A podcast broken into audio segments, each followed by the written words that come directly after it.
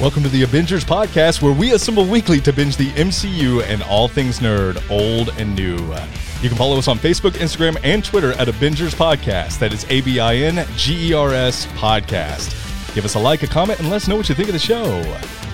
You can also find us on Apple Podcasts, Google Podcasts, Spotify, Stitcher, wherever podcasts are available. If you want to support the show, you can find us on patreon.com slash Abingers Podcast. We have exclusive content for you to support the show, and also you can give us a five-star rating on your podcast platform of choice.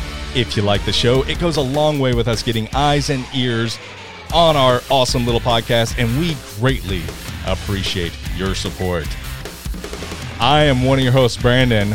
I'm scared to introduce my other hosts. I'll start with Emmy. Emmy, how are you? I'm feeling peppy. That's great. That's great. Clinton, is it okay? Is it okay to introduce I'm you? sorry. No, I'm sorry. it's okay. I didn't realize you'd have to redo the whole thing. Yeah. yes. Yeah. The first I'm five seconds of someone hearing our podcast. Effing fantastic. Effing How are you? fantastic. Just delusional and you know you can make anxiety your your driving force instead of it getting you. You just ride the wave. You know what I mean? Oh, you you are experienced at riding those waves, sir. I think Yeah. you surf on the side, don't you? Uh, Okay. Emotionally. All right. We have a special guest with us. Keith, welcome to the show, friend of the podcast. You might know him as FilmKritter on the Twitters, FilmKritter with a K, that is, a friend of the show. Keith, good to have you, man. Good to be here. Thank you for having me. Awesome, awesome, awesome. We're here. You may also know him as the guy who, in our Assemble episodes, does the video recordings. Yes, if you've ever heard a wonderful, beautiful edited video slash, it's really audio if you're listening to the podcast. Uh, it is. Yeah, sorry about that. Oh no, it's perfect because we get to see you. Uh, but it, it's really, really cool, and this really kind of inspired this whole show. Was you know we hear from Keith all the time. We'd love to reach out to him, and uh, and this is the meeting of the Avengers and Keith. I feel like the world is going to explode. It worked. It worked. Yes. I am inevitable. Oh yes, I feel like Tony, like Clinton's Tony Stark, and he's like, "You're an Avenger now, Keith," and like, and you're like little Peter. I'm not you. yeah, not you. exactly. As we plummet towards Titan, I think all our listeners are Avengers, honestly. Oh, they are. We assemble Assemble, symbol, yes. And- weekly to discuss the MCU The and all things nerd, MCU old and all and things new. nerd. Yep. Oh, you guys are so great at the intro, and also I really, because we just heard it twice. yeah, because Clinton the first time, literally, I get done with the intro, and he's pissed because I interrupted his conversation. Like Clinton's like He's- forgets I that we have a really. It podcast, and a he's joke. like, I was kidding. I was kidding. It was a joke. Hey, it's okay, it's okay. But my face don't show that. no, You, Very dry You had a great. Are you going to keep face. that in? Oh yeah. the- oh yeah. They'll, the uh, they'll get to hear every bit of it. It'll be awesome. it's unedited. oh the restart and everything. Oh yeah, they'll hear everything. So Okay. special Okay. special perks. So I promise I was joking. Everyone that is a patron. that's a patron. I love that they get to hear it too, and they're like, I don't know about that. They're gonna be like, "This guy's an asshole." Now we get to hear much Clinton's an asshole. awesome. Uh, get to see the true me over there. Oh, it's wonderful. It is absolutely wonderful. But uh really, we're here talking about Loki, the full series. We've watched the entire series now, all 6 episodes. This one really hit home to a lot of us. Emmy, I'm going to start with you before we start anything because it's a week removed of the finale now. I want to know Rotten Tomatoes, IMDb, did anything shift from our episode 6 review and if so, how much? All right. So critics stayed the same at a 92 on Rotten Tomatoes. Um, audiences went down 1% to 86, and IMDb went down two tenths of a point to an 8.6. Honeymoon phase is over. Yeah. Yeah. Screw Loki. It was yesterday's fad. I will say I have some friends who aren't comic people. They just lo- they like the MCU, and they were kind of disappointed in the finale because I feel like the finale was more of a like a salute to the comic heads. yeah. Mhm. Yeah. You know what I That's- mean?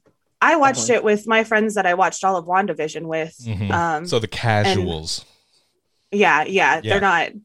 Well, Kevin is a listener, so he's gotten more into it. Um, but his wife, Christina, my friend, like didn't even watch all of Loki. She uh, started this episode like it was just like what was what happened in the last episode, right.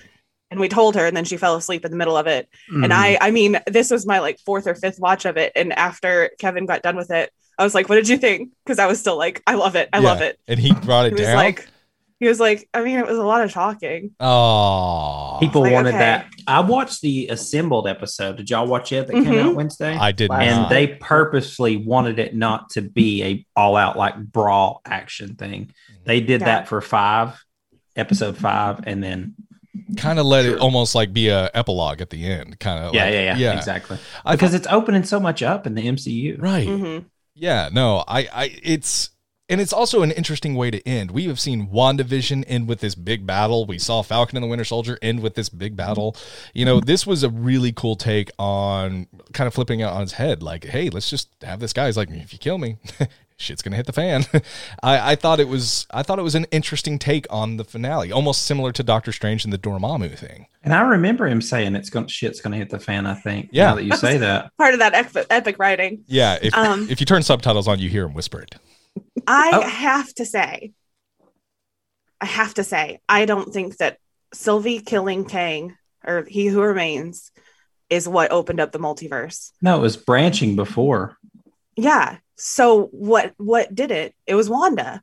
Have you seen that video where they've Mhm. synced up the episodes? Yes, and it's the time, exact exact, times. time. Yeah. In the in the finales. I'm sorry. That is not a Go- coincidence. Go into Mhm. detail, Amy, for someone who has not seen those. Like, what is it? I believe it's minute 27 Starts at the yeah, 30 twen- second mark. Exactly. Yeah. Exactly. It's like On both shows, side Yes. by side, Yeah. And it's her when she is become- going the Super Scarlet Witch. Yeah. yeah. And um Agatha says, You don't know what you've done. That's exactly exactly the moment where he's like, We've we've reached the threshold. To I mean And to he a looks at- T. And that's when the thunder starts and he's looking around Mhm. and she's powering up. So that Wanda Wow. opened the multiverse. He And I'm- I'm pretty that shit was gonna sure hit the fan. this may be something someone edited, but I'm I'm pretty sure the moment he drop, you know, when he accidentally drops that thing, Yeah. Is the moment when, when, they Agatha fall. falls, Yeah. out of Yeah. the sky. What? Yeah. Yeah. That's Yeah. awesome. Yeah. need to watch So that. the multiverse has been opened. Yeah. It's Like- since the beginning of Phase Four. It's done done been done. Oh Yep. man! And uh, well, there was spe- yeah, there was speculation about that, but um, about is it Wanda that did it or is it just he who remains because the plan didn't go? It was the end of his. yeah. I, I still can't help but think it's the He Who Remains part, and well, I, I don't know. I don't know if we brought this up. Y'all might have when I walked away or in the chat because sometimes I skip our our chats. But um, Just ignore Uh, them completely. Yeah. yeah. Did did it get brought up where when the uh, one of the timekeepers got their head chopped off that "See you soon" is said? Yeah, and I believe it was either Brandy or CJ that gave credit to someone in our um in our Avengers Assemble on Facebook hmm that said that. I did go back and rewatch that and it is 100% it's there. Yeah, it's there. It says "See you soon," Yeah. just like what he says. Oh, at the I remember them. her. I think they they even said that in our Avengers Assemble um, They did. uh, uh, on Twitter as well. That that's awesome. yeah. that is awesome. Um it's at on episode 4 it's at minute 40 um second 25. I did write that down if you want to go back and check that out too. Mm. And it's like each word is a second. oh so, yeah. man, God, this the They got it on EVP. Basically, you- that's what it sounds like. I watch a lot of ghost videos. I don't know if y'all knew that. Oh, Do really? you know who voiced the timekeepers? uh, Jonathan Uh, Majors? Yeah. Yep. All three of them. Yeah, Mhm. I heard about that. Yeah, he Even, voiced even whispery. Yeah, it was weird, but I, I loved it, and I love that he voiced him. I just I love the level of detail this show did, and I love what Jonathan Majors brought to the performance. I know it wasn't bang bang uh, explosion. Oh, here we go in battle. Blah, blah, Bang blah. bang. It they didn't The- need- with yeah. the Kang Kang. Yeah, it, Kang wa- bang. it, it wasn't a kang, Kang bang. bang. Yes, I know it wasn't that, but I honestly I was here for it. Even you know, like it was just great writing. I thought they did wonderful. Yeah, it's a lot of talking, but it wasn't. It was substance. It wasn't just noise, and I really really enjoyed that. But It it, was meat and potatoes. It was meat and taters. I have another fun fact that I've been dying to share, and I just haven't. I don't know. I just didn't write it down in my notes, and so it, if it's not visible to me, I forget it. Um, so do you guys know who voiced Throg? uh, Chris Hemsworth. hmm And it's not just like reused sound bites. They brought him into a studio Mhm. and used new clips of him. They should have made him louder though. Yeah, probably. But What if he was still, like- I love that little tidbit. He said, "What if he was like, as long as there's air in my breast, I will." You know, like something like he did it. You know, like when he was Or, um, distracting. Ribbit. oh, that would be great. Oh, that would have been awesome. Thor, Thor's voice just saying "ribbit." Yeah, that would be great. Loki, Well, we haven't Loki, ribbit. It would have been awesome. It would have been. we wonderful. haven't let Keith talk hardly at all. So I know. Oh. Keith, what did you as a whole, what do you think of Loki?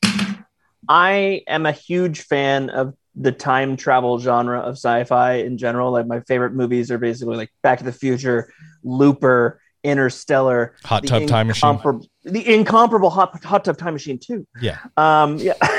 the uh, no, but it's a very hard thing to do right, and to balance the amount of exposition that is necessary to get those kind of rules that you have to abide by. And each one has a different rule, it seems like. Yeah. Per and they, movie well, they and poke fun or at that in, in Yeah. Endgame. They poke Yeah, fun yeah. at that, you know. So Back to the Future is bullshit. Yeah, Yeah, like that's that's some of the best the best moments where Ant Man's trying to figure out a time heist. yeah. Um, but yeah, no, they they it's a very tricky balance to do, but um, to juggle all that plus the amount of meta humor in there and the deep character study of a character we all like everybody like you guys were saying at the beginning of the season um, or the series that you know some people like WandaVision, some people like Falcon and the Winter Soldier, but everybody can get behind the character of Loki. Pretty much everybody loves Loki, so it's a hard, you know, Mhm. it's a hard character to hate. So to get that deep dive, um, and then you know, people, some people don't love the you know the level of exposition in a fin- in the finale, but I personally think exposition heavy things, if done well,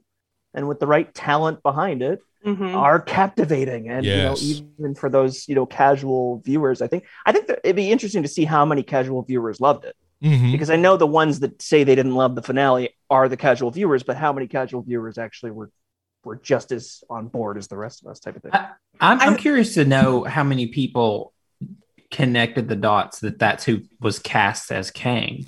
Because I feel like some people not very many. some people's disappointment is like, okay, here's this guy, he got killed. Like it's just it's in its own thing. It's not gonna continue. But you know what I mean? I don't think That's- they realize that it's been announced that he is Kang. I've had to explain it. I've I had to explain it to Kevin and Ben both because they didn't completely get it.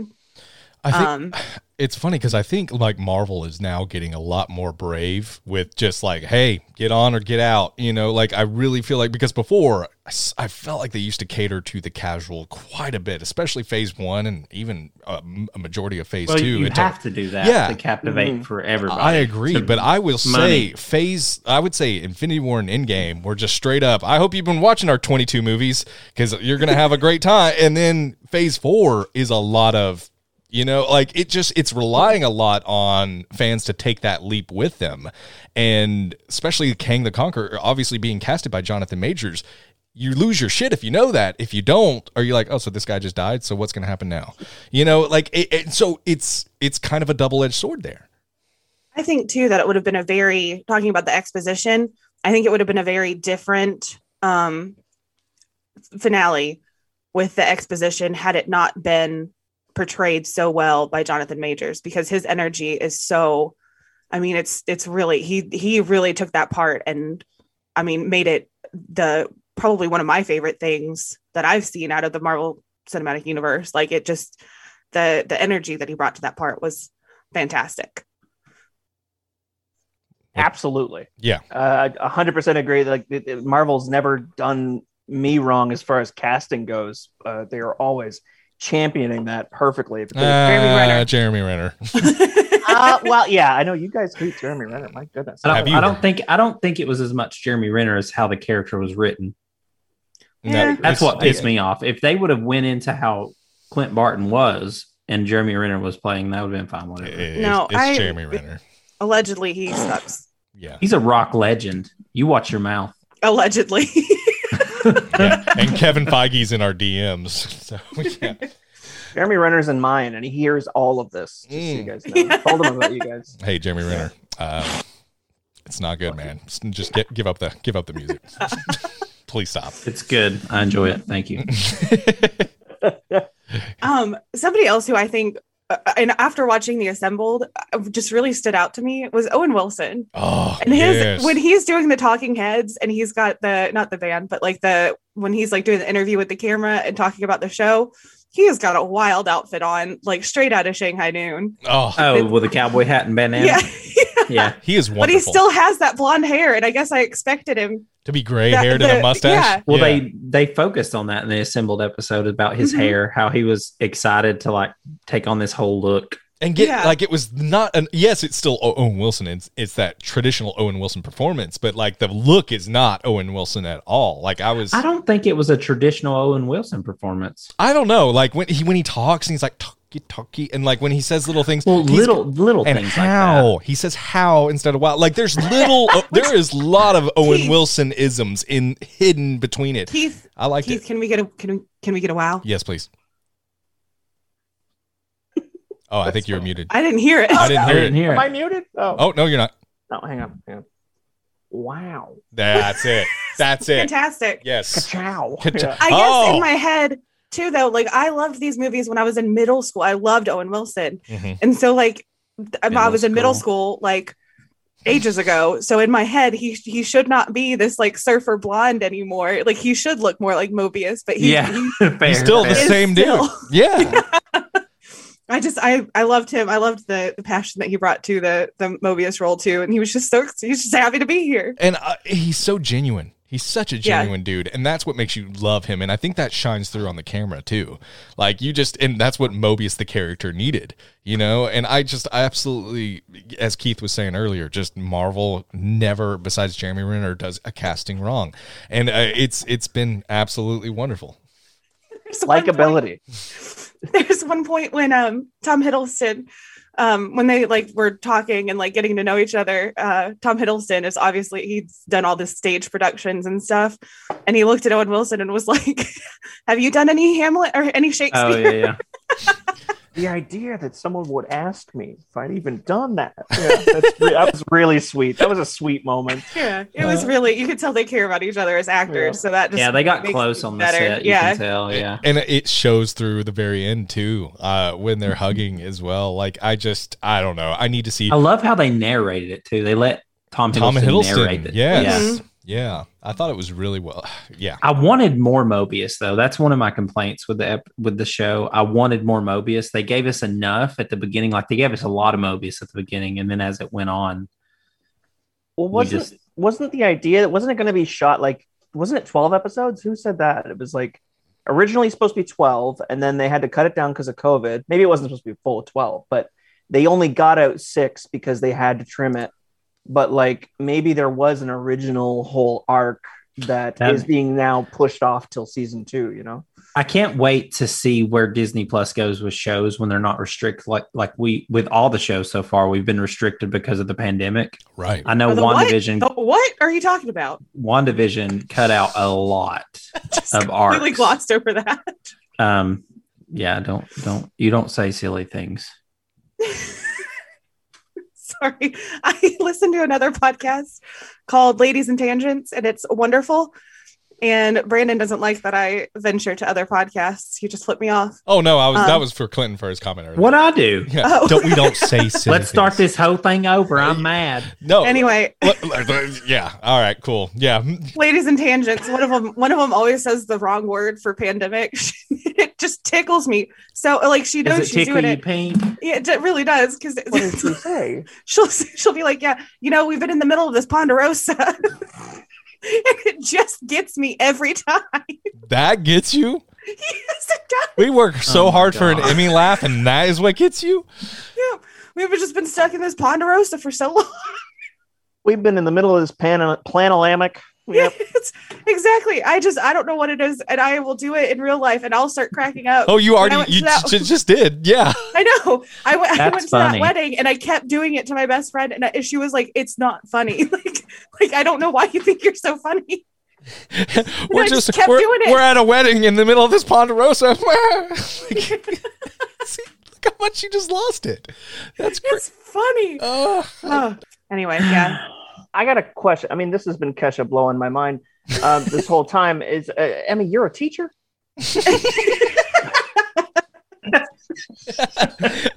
Clinton- Yeah, Keith was I- like, you know what? I was right. gonna, I was gonna They- answer that. I was gonna give you a kid story, and he, now I'm not. I'm not. I going- love Keith because he's going like, we, we, he, I love like, that Emmy's a teacher. I'm totally. they're pitching it to me underhand. I gotta swing. I gotta swing. That was so good. That was so good. Uh, I am yeah. a teacher Uh, sometimes. Yeah, uh, shocking uh, developments here on the Abingers podcast. Emmy is a teacher, more at 11. Uh, Confirmed. Yeah, confirmed a teacher. We always assumed, but now it is confirmed. So it's like our end game, like the end is here. We, we've confirmed. It's weird with our jobs on here because Emmy will mention she's a teacher frequently. I'll mention what I do every once in a while. We never know what Brandon does. like he never talks He's about like his job. Because I that's the last thing I want to do. He told me what his job was a week ago in a Zoom call. I still don't know or remember what it was. He's Chandler. Nobody knows what he does. I had to, I we've talked about this. I had to ask him the other day because somebody was asking me, and I was like, "Well, I don't have any idea." and I was like, financial. and I was like, what, why are you asking? And I told her, and I'm like, why do you need to know? Because I thought she was writing Chris Evans again. it was like, Chris, my friend Brandon would really love it. His crap, his job is this, and it, yeah, it was just. I did. I I I still I forgot already. Again, yeah, it's okay. Kevin's Kevin's the same way. Medical finance something. Yeah, Some. Yeah, pretty close. I just know he wasn't good at numbers, and now he is good at them. Yeah. And He did say that in the with his job. podcast. Yeah, Yeah. that's I used Yeah. to hate sell to numbers, and now I, I I live and breathe in Excel, and I love numbers. Yeah, that is true. So Ugh, nice. what a miserable existence. I existence. love I oh. love Excel, Me man. too. Oh, Me I too. can. Y'all I are can- Ooh, if I could show I like- you a like formula, Word. if I could show you a formula I just wrote, Yeah. Emmy, I'll take a picture of it and send it to you. It is the most insane I formula yeah. I've ever I needed I some like porn for paint. night. Yeah. Y'all remember Microsoft Paint? The- remember the Shit spray was can? lit. Remember the spray can? I used to write NWO on it and felt like such a badass. I'm like, I'm cool as hell, spray can. I just, God, Microsoft Paint was the shit. God, I remember that. Minesweeper pissed me off, and Solitaire was boring. Solitaire, I, I love. love it was- Minesweeper. I love Solitaire. God. I only loved solitaire when you could make the cards go all crazy. That was Oh, when you That's won? That's when you win. When you end, won. right? Yeah. yeah, you had to win. that's the strive, the big reward. You get to see Mm. those Okay. cards sweep shit. Did you? I I hated playing solitaire if you had to draw three. Like whenever you're getting Oh off yes, the yeah, one. You got to do one. One, yeah. yeah. Spider okay. Solitaire, I really like too. Spider Solitaire was Mhm. cool. I never played that I've until got that on my Microsoft. phone. Yeah, I like Spider Solitaire. Mm-mm. I just pull up Paint and do stupid things. if you're wondering, Me our uh, podcast, me and uh, our pictures on Instagram are mostly Clinton and Paint. Just for the record. Crystal F, you guys know her. Yes. Um, Yes. her Yep. and I made a rap album cover on Microsoft Paint. Nice. I'm It's I, pretty- you need to find that. drop and drop that fire posted. It was in my Timehop a couple months ago. Drop that fire mixtape, sir. Yeah, I'm serious. it was pretty great. It was uh, off the chain was the name of the album. oh, very Speaking original. of, like his, mo- like her mother. Risque. Yeah, we are off the rails. Just a little. So I'm I know so a lot of people. A lot of people were like, "Oh, this was just six episodes, and he the uh, Loki 2012 Loki he changed so quickly." I know where you're going with this. I saw a Twitter that kind of what like helped explain it, and I can't, I couldn't go back and find it after I read it because I was like, I'm going to bring it up on podcast. I need to give him credit, and I'm so sorry that I can't give him credit. Okay. Okay. Laser focus. We got this. So a lot of people said that's only six episodes for 2012 Loki, who was going to enslave the entire human race um, and rule over them. For him to change so quickly, like it was too quick. And so somebody that I found on Twitter, and I couldn't go back and I, I read it and then didn't save it. And I wish that I would have saved it so that I could have given them credit. But they were talking about how Loki in that first episode, he's been going after that Tesseract like balls to the wall, right? hmm That is the only thing he wants. Right. And then he sees it and it is useless. It is a paperweight. hmm And he sees all the infinity stones and he's like, well, the hell am I going to do now? Is this the Okay. greatest power in the universe? I'll still never get over Yeah. that line. Right. Yeah. And I think that that really drives a lot of his character development. Him being like, I this is the only thing that I've wanted, and it doesn't mean anything. Yeah. Also, time works differently where he's at. Oh my god. And we don't know. No, they say that. I know, Mobius I know. says that. I know. I just But like giving we you guys don't- shit. But we don't know how long. I mean, yeah, we get six episodes over six weeks, but that doesn't necessarily mean it's just been six weeks. Yeah. So And Yeah. and also there's still the rumors that this was in the quantum realm all along. What does that mean with the timeline and how much time has passed? Has it been five minutes? You know what I mean? I, I don't know. It's it's in five years, Right. like what? It five minutes and five years with or Five hours. hours, Five hours, yeah. yeah. yeah. So that's Which that would be really funny if you popped out of the quantum realm in front of the Avengers and was like, I'm good now. yeah. and they're like taking him to Asgard. He's like, no, seriously, I'm so sorry. like, yeah. I learned a lot. Yeah, and it, what was really what I really loved about the show as well is we saw this mm, slow maturation through as crazy as it sounds Thor the Dark World, Thor Ragnarok, Avengers Infinity War, and this amazing story being told of Loki kind of, you know, I don't know when he said Odin's son and he looks back at Thor in Infinity War, it hit different. When he died, it hit different. And they had to re re get th- get this character in a different way. And i was like this is going to be really difficult. We have seen this change this arc this turn for loki. I was like this is going to seem almost shallow because we've you know they've already earned it. Now marvel basically i thought they had a huge task on their hand to um to really just I don't know to have to earn that again. and I thought kudos They Marvel, did. you did it. And that's Yeah. that was that's what really struck me about this series is you son of a bitch, you did it again. And it, it was just really really wonderful job by Marvel. Keith, what do you think, man? I was gonna say the the I went back and watched Thor, the first Thor, because that's the Loki really before Avengers, anyways, that we get to see. And the line from the first second we meet Kid Loki from his dad saying, Only one can ascend to the throne, but you both were born to be kings. What a terrible parenting moment that was to not tell someone they have to earn things and work Right. for it and all that. You promised both your kids they're born to be kings, and now king of what? And so he just goes on this search to be king of what? And it's like king of New York, king of Earth, like like Mobius, uh, you know, slaps it all down in front of him in that first meeting. But uh, Yeah. that's you know to be that entitlement that he has to uh, squash, just completely get rid of. It was awesome. And Mobius was a match for him. Like Mobius Mhm. was very cutthroat with him. Oh with- gosh, yeah. he was he was passionate and empathetic, and then he would turn around and be like, "Listen, I'm not going to tell you what everyone else has told you." Like, Mhm. not tough he didn't say, yeah, like it's like this is how it is, and you're being childish or this is petty. You know, he didn't really deal with it. Yeah. Yeah. I, I think I think that the that Owen Wilson's Mobius character is my highlight of the series for sure. I'm sure a lot of people Yeah, feel the I, same. I love them. but you think of like Loki talking to anybody. He's talked to some of the most brilliant minds. He's talked to Tony Stark. He's talked to Banner. He thinks of Banner as just a monster. He talks down to Stark when they're about to have the big Avengers fight in the in the you know uh, what's it called penthouse. Mhm. Um, but he never met somebody who meets him shot for shot, blow for blow, jab for jab, who's smarter or as smart as him and just knows how to just deflate, deflate, deflate. And so he, I think he respects that pretty quickly about Yeah. Mobius, and Yeah. he kind of sees, oh, okay, you also, okay, all right, Yeah. cool. You've taken away my magic, and you've also made me embarrassed, Yeah. and I kind of respect that. That's a really good point, actually. Yeah. Which adds to more character development too. That he respects that and so is more willing to listen, probably because he doesn't have magic and can't just magic his way out of the situation. But yeah. I Mhm. mean, yeah.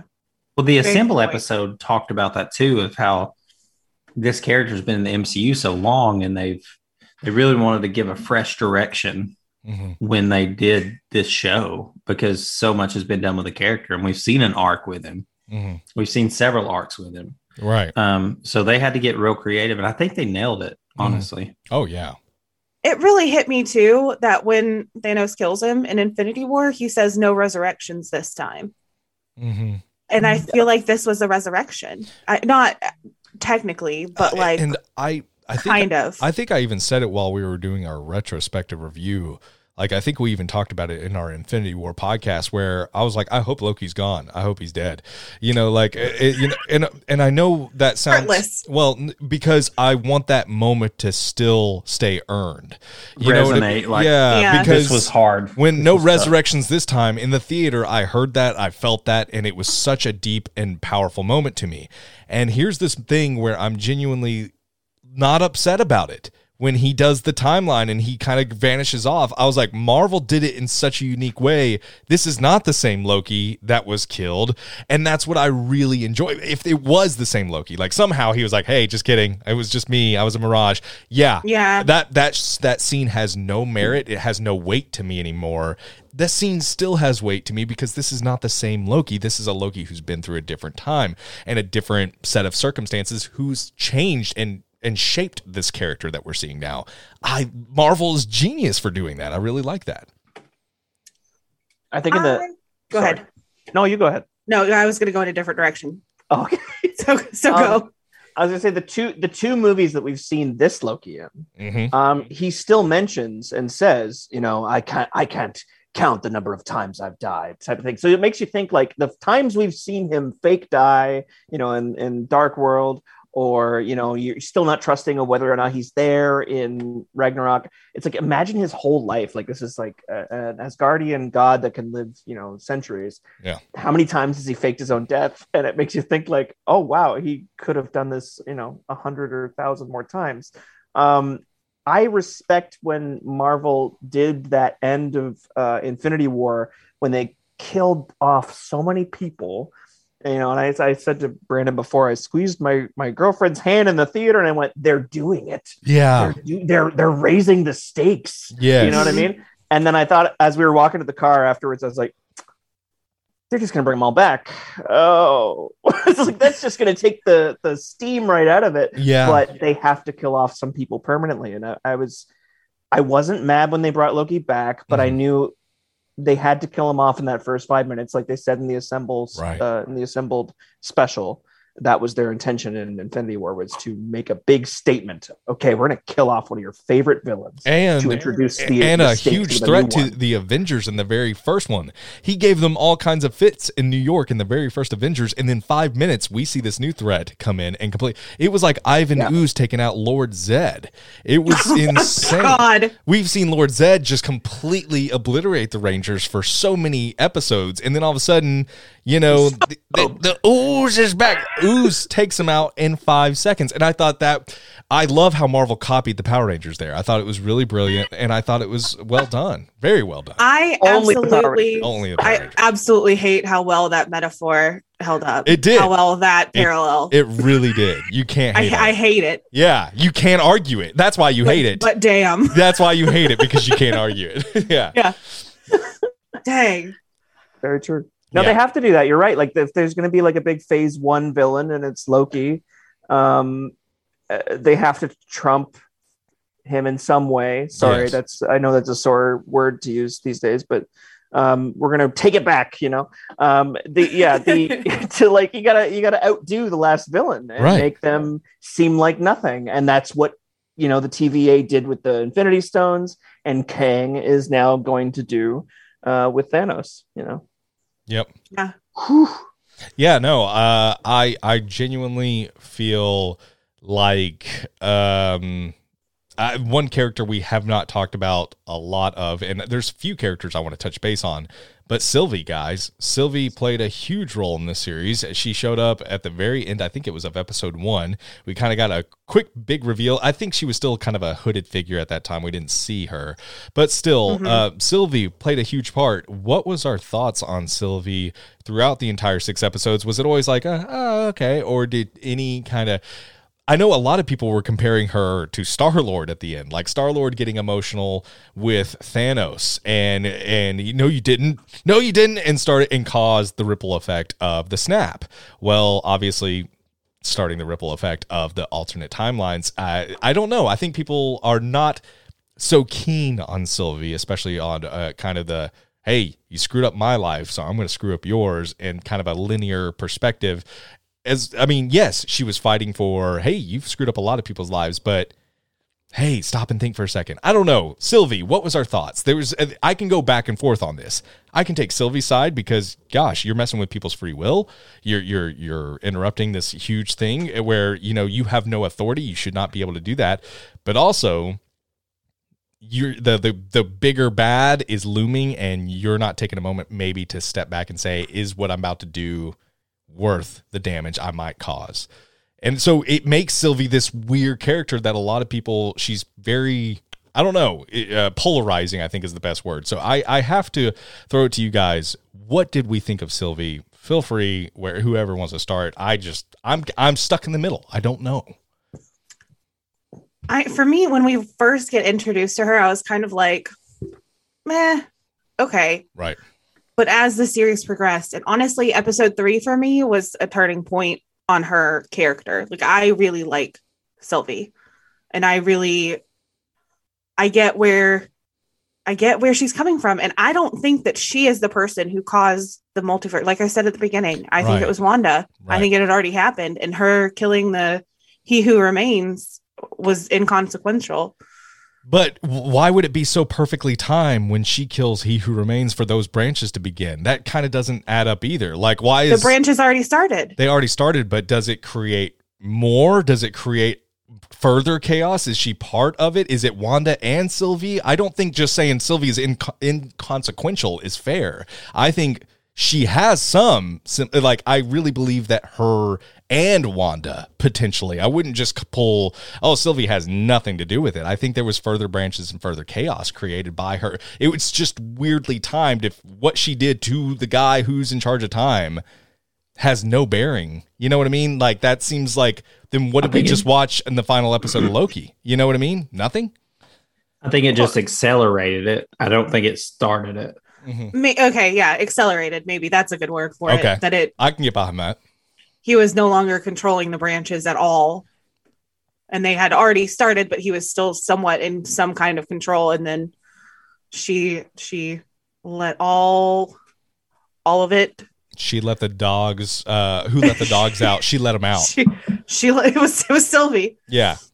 Finally, um, we know. Yeah, yeah, it was Sylvie confirmed one of my favorite moments too came from episode three when she walks off after they get thrown out of the train mm-hmm. and she just screams just yells like i i have been there this this last year in the uh, year and a half in this ponderosa like there towards the beginning i thought that i was going crazy and there were a couple times that i would just wake up at four o'clock in the morning and just scream for a second yeah. to, just to let it out because it was like mm-hmm. what what is the what is this what is happening yep. i i i felt that and oh. if you have never just yelled to get out your frustrations you need to because it's amazing oh i bet it feel yeah yeah mm, i haven't i yeah. wish i wish i had a moon mining colony uh, to yeah. escape to to go yell like that in frustration sometimes because that yeah. looks so cathartic mm-hmm.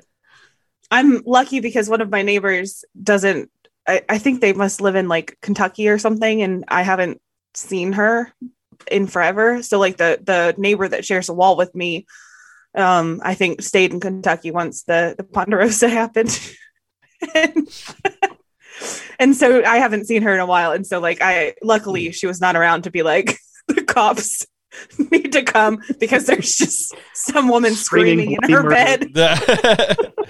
That's awesome. Uh, night terrors. You can always say it's night terrors. You win. So, uh, Clinton, what was your thoughts on Sylvie? Like, what did you think of the character? Obviously, the polarizing. Do you think anything she had, she did, had any merit? You did say the accelerating comment.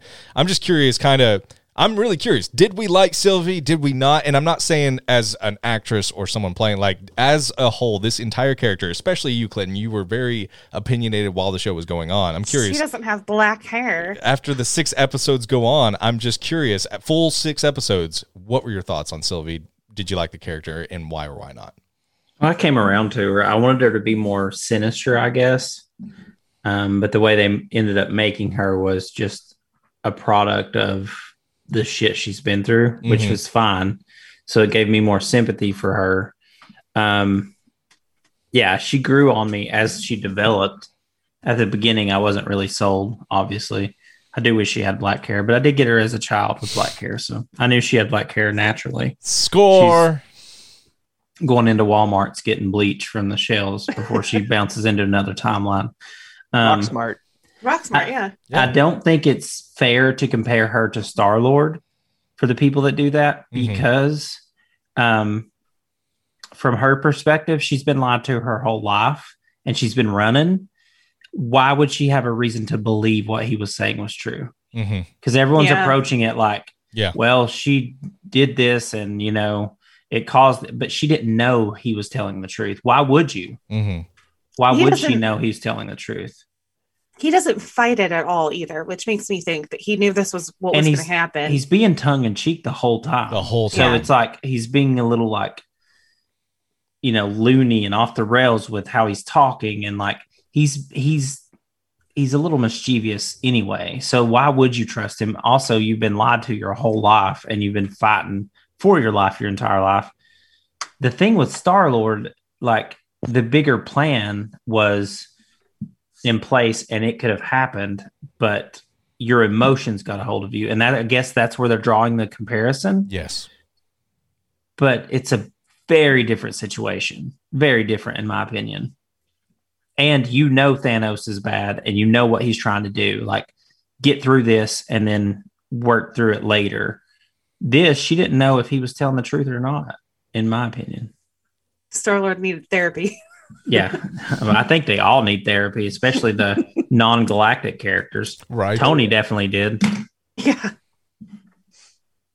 Um, I, I I think that the you're absolutely right about the, the idea that that she had a plan from the beginning, and I said this before, like the idea she was going to ful- fulfill her plan and her prophecy or her her methodology the, since the very beginning was to take down the TVA. And if he was the at the end of the TVA, she was going to take him down. She wasn't going to believe anything he said. I think Loki, being a trickster, being the type to manipulate, being she, you know, she has the enchantment thing on her side as far as he doesn't. Loki doesn't really do that as far as like creating full skate like illusions like that around someone just to get information out, like an interrogation. He more so tricks someone, shows does an illusion. They they charge through him like a bull in a matador, and then he, you know, that's you know the end of the trick. Whereas Loki's met people who are just either manipulative or lying more, and he knows himself to be a liar a lot of the time. And I think he can tell a liar quicker.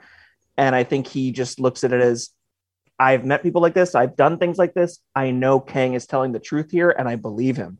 And Mm. I think that I think that's why he saw through that. Whereas she was pissed, she's done it all her life. She's known one thing: she's going to take down the TVA, and so that's why she followed through with her plan. While you were saying that too, made me think that whenever she shoves Loki through the time door, that might not have been a betrayal, but more of a I don't trust you to not Or, backstab me. or I want to protect you from what's about to happen. Well, that's that's what we talked about, but Mhm. I mean, it could have also been like a I don't want you to stop me Mm. because I know it who Loki's both are. or both. yeah, could be both. Porque no las dos. That's Bit the only, Speaking of, only Spanish phrase I know from that taco commercial. it's absolutely the best taco commercial ever. it really is. I, I think that they both had their last play, and I think that when she charged at Kang in that last moment with her sword or machete, um, she charged at him, and he he appeared. Loki appeared in front of her between, and didn't know if she was going to stop or you know anything like that. He just appeared. Yeah, that was his yeah. last play, and then her last play was, "Hey, you're not agreeing with me anymore. I'm going to kiss you because I know."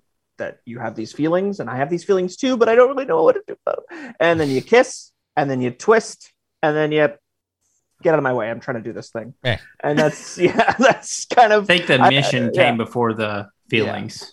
Yeah, yeah. she didn't have time for those feelings. Didn't have time Love for those. is a dagger. Love's a dagger. And someone said that on our Twitter. I gosh, I wish I could remember who you were because I said, "Oh, oh my gosh, that is wonderful." Someone said the metaphor of love is an invisible dagger. Is it true after watching this show? You know, like I, I thought like it, it's kind of I, I don't know. I thought it was very poetic in a way, thinking about Can it. I can I tell you guys a secret? Oh no. Are you a burner account that responds to our Avengers podcast Twitter as well? No. Okay. No. Okay. So when when that episode happened, episode three, correct? And that line, Clinton was like, "Yeah, I thought that was really cheap writing," and, you, and Brandon was like, "Yeah, I didn't like it at all." And I was like, "I ate that shit up. I You win. loved it. I Well, absolutely they- loved it. They kind of make fun of themselves at the end of They it do. too.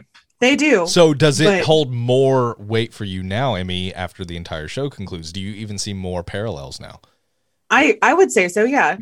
And I just love's- it just I don't know. It hit it, it hit that like 14 year old teenage girl in me who's like, I'm so misunderstood. Love is a dagger until it stabs you. And like it just I don't know. It it hit it hit that emo. If love is a spot for me. dagger, then she was in love with Kang. That's- true. Interesting, interesting. no, I, I, I know what you, I, Emmy, I know what you mean with the the idea that you know the the kind of younger self uh, relating to it more so because you know figuring out love when you're younger is so it hurts because Yeah. if it, if it doesn't end well or if this happens that happens whatever you've never experienced such a you know a whole you know a whole systems down kind of pain Mhm. like that and it is like a betrayal and, and even if the person had the best intentions it, it hurts you know it, you don't expect something to be so painful I, I after i saw that tweet i, I did want to rewatch the whole damn season just to just to apply that Mhm. to every scene Mm, that was a cool cool Yeah. idea I agree. That's, I Um, wanted to go back and watch because it's just so different from the end Loki that we have to the beginning. I just I, I the character development they did really well. Mhm. Sorry. in a short amount of time. Yeah. Um, I didn't realize how well the acting was for Renslayer until I watched Assembled and saw how she was on there, like in interviews and talking. She's like a completely different person. She's British. She's British. She Hello. almost looks different because she's like bubbly, and Renslayer's always got this stern look on her Yeah. face. And you see her in Assembled, and I'm like, is that the same actress? It, Yeah. it blows my mind.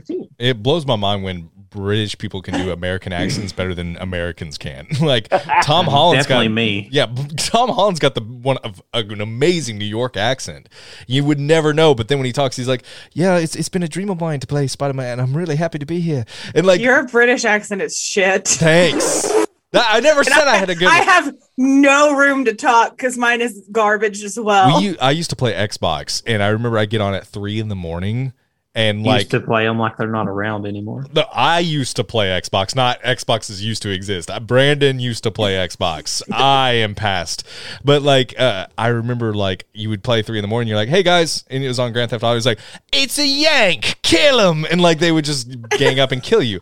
And so I started like making my voice That's like how the Revolutionary War started. exactly. And so yeah, I would start making my voice a little bit deeper, and I'd be like. Hello, mates. I'm just playing some Grand Theft Auto. How are you guys? And I would do that really, really low. And I know, but they would buy that when I would go. You re- sound you sound like Korg. Oh, okay. Well, then that's that's a win. And I I swear to you, I would. Hello, guys. How are uh, everyone doing? Good tonight. Uh, ready to get a couple of pubs in. Hey, you know what I mean? and like everyone's like, huh, okay, mate. And they, no one would kill me at that point. But as soon as they heard you were American, damn, Xbox was a different place, man. It was so fun. You should have said you were canadian they would have left you alone mm-mm. you said you were Canadian. They're like, oh, he ice fishes. Get his ass. so I don't know.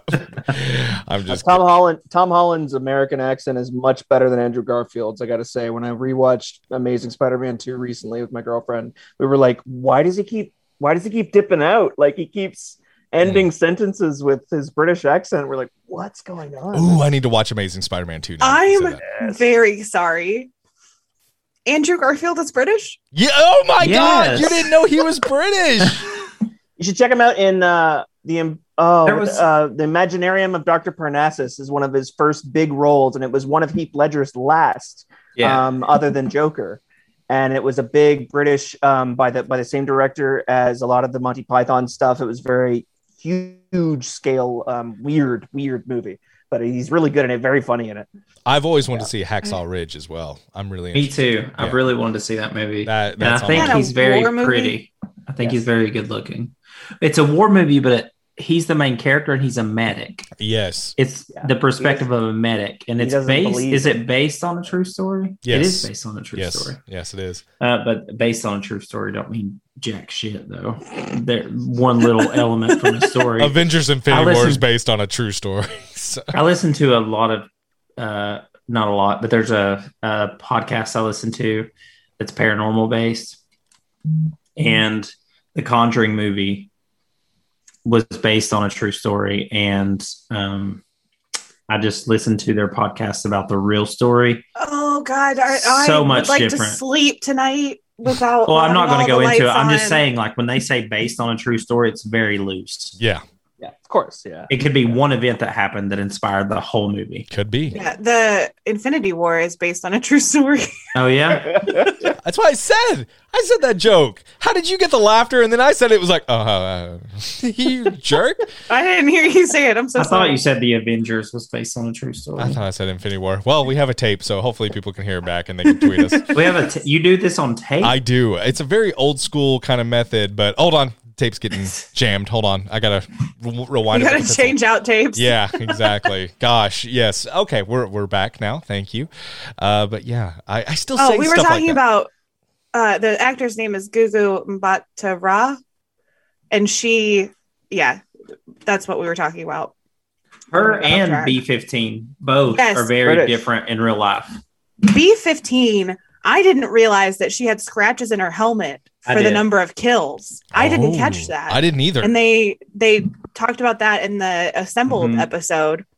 I, that was I- I, I noticed cool. it and didn't remember I to bring it up on the you podcast. didn't bring it up, so I don't think you. I didn't have it. notes. I'm sorry. Well, maybe you should have notes. My notes today, guys, are on a, the cardboard outer um, box of a hollow chocolate apple for number one teacher that was not even given to me. Is- it is someone else's, and they gave it to me at the end of the school year because they said they didn't want it.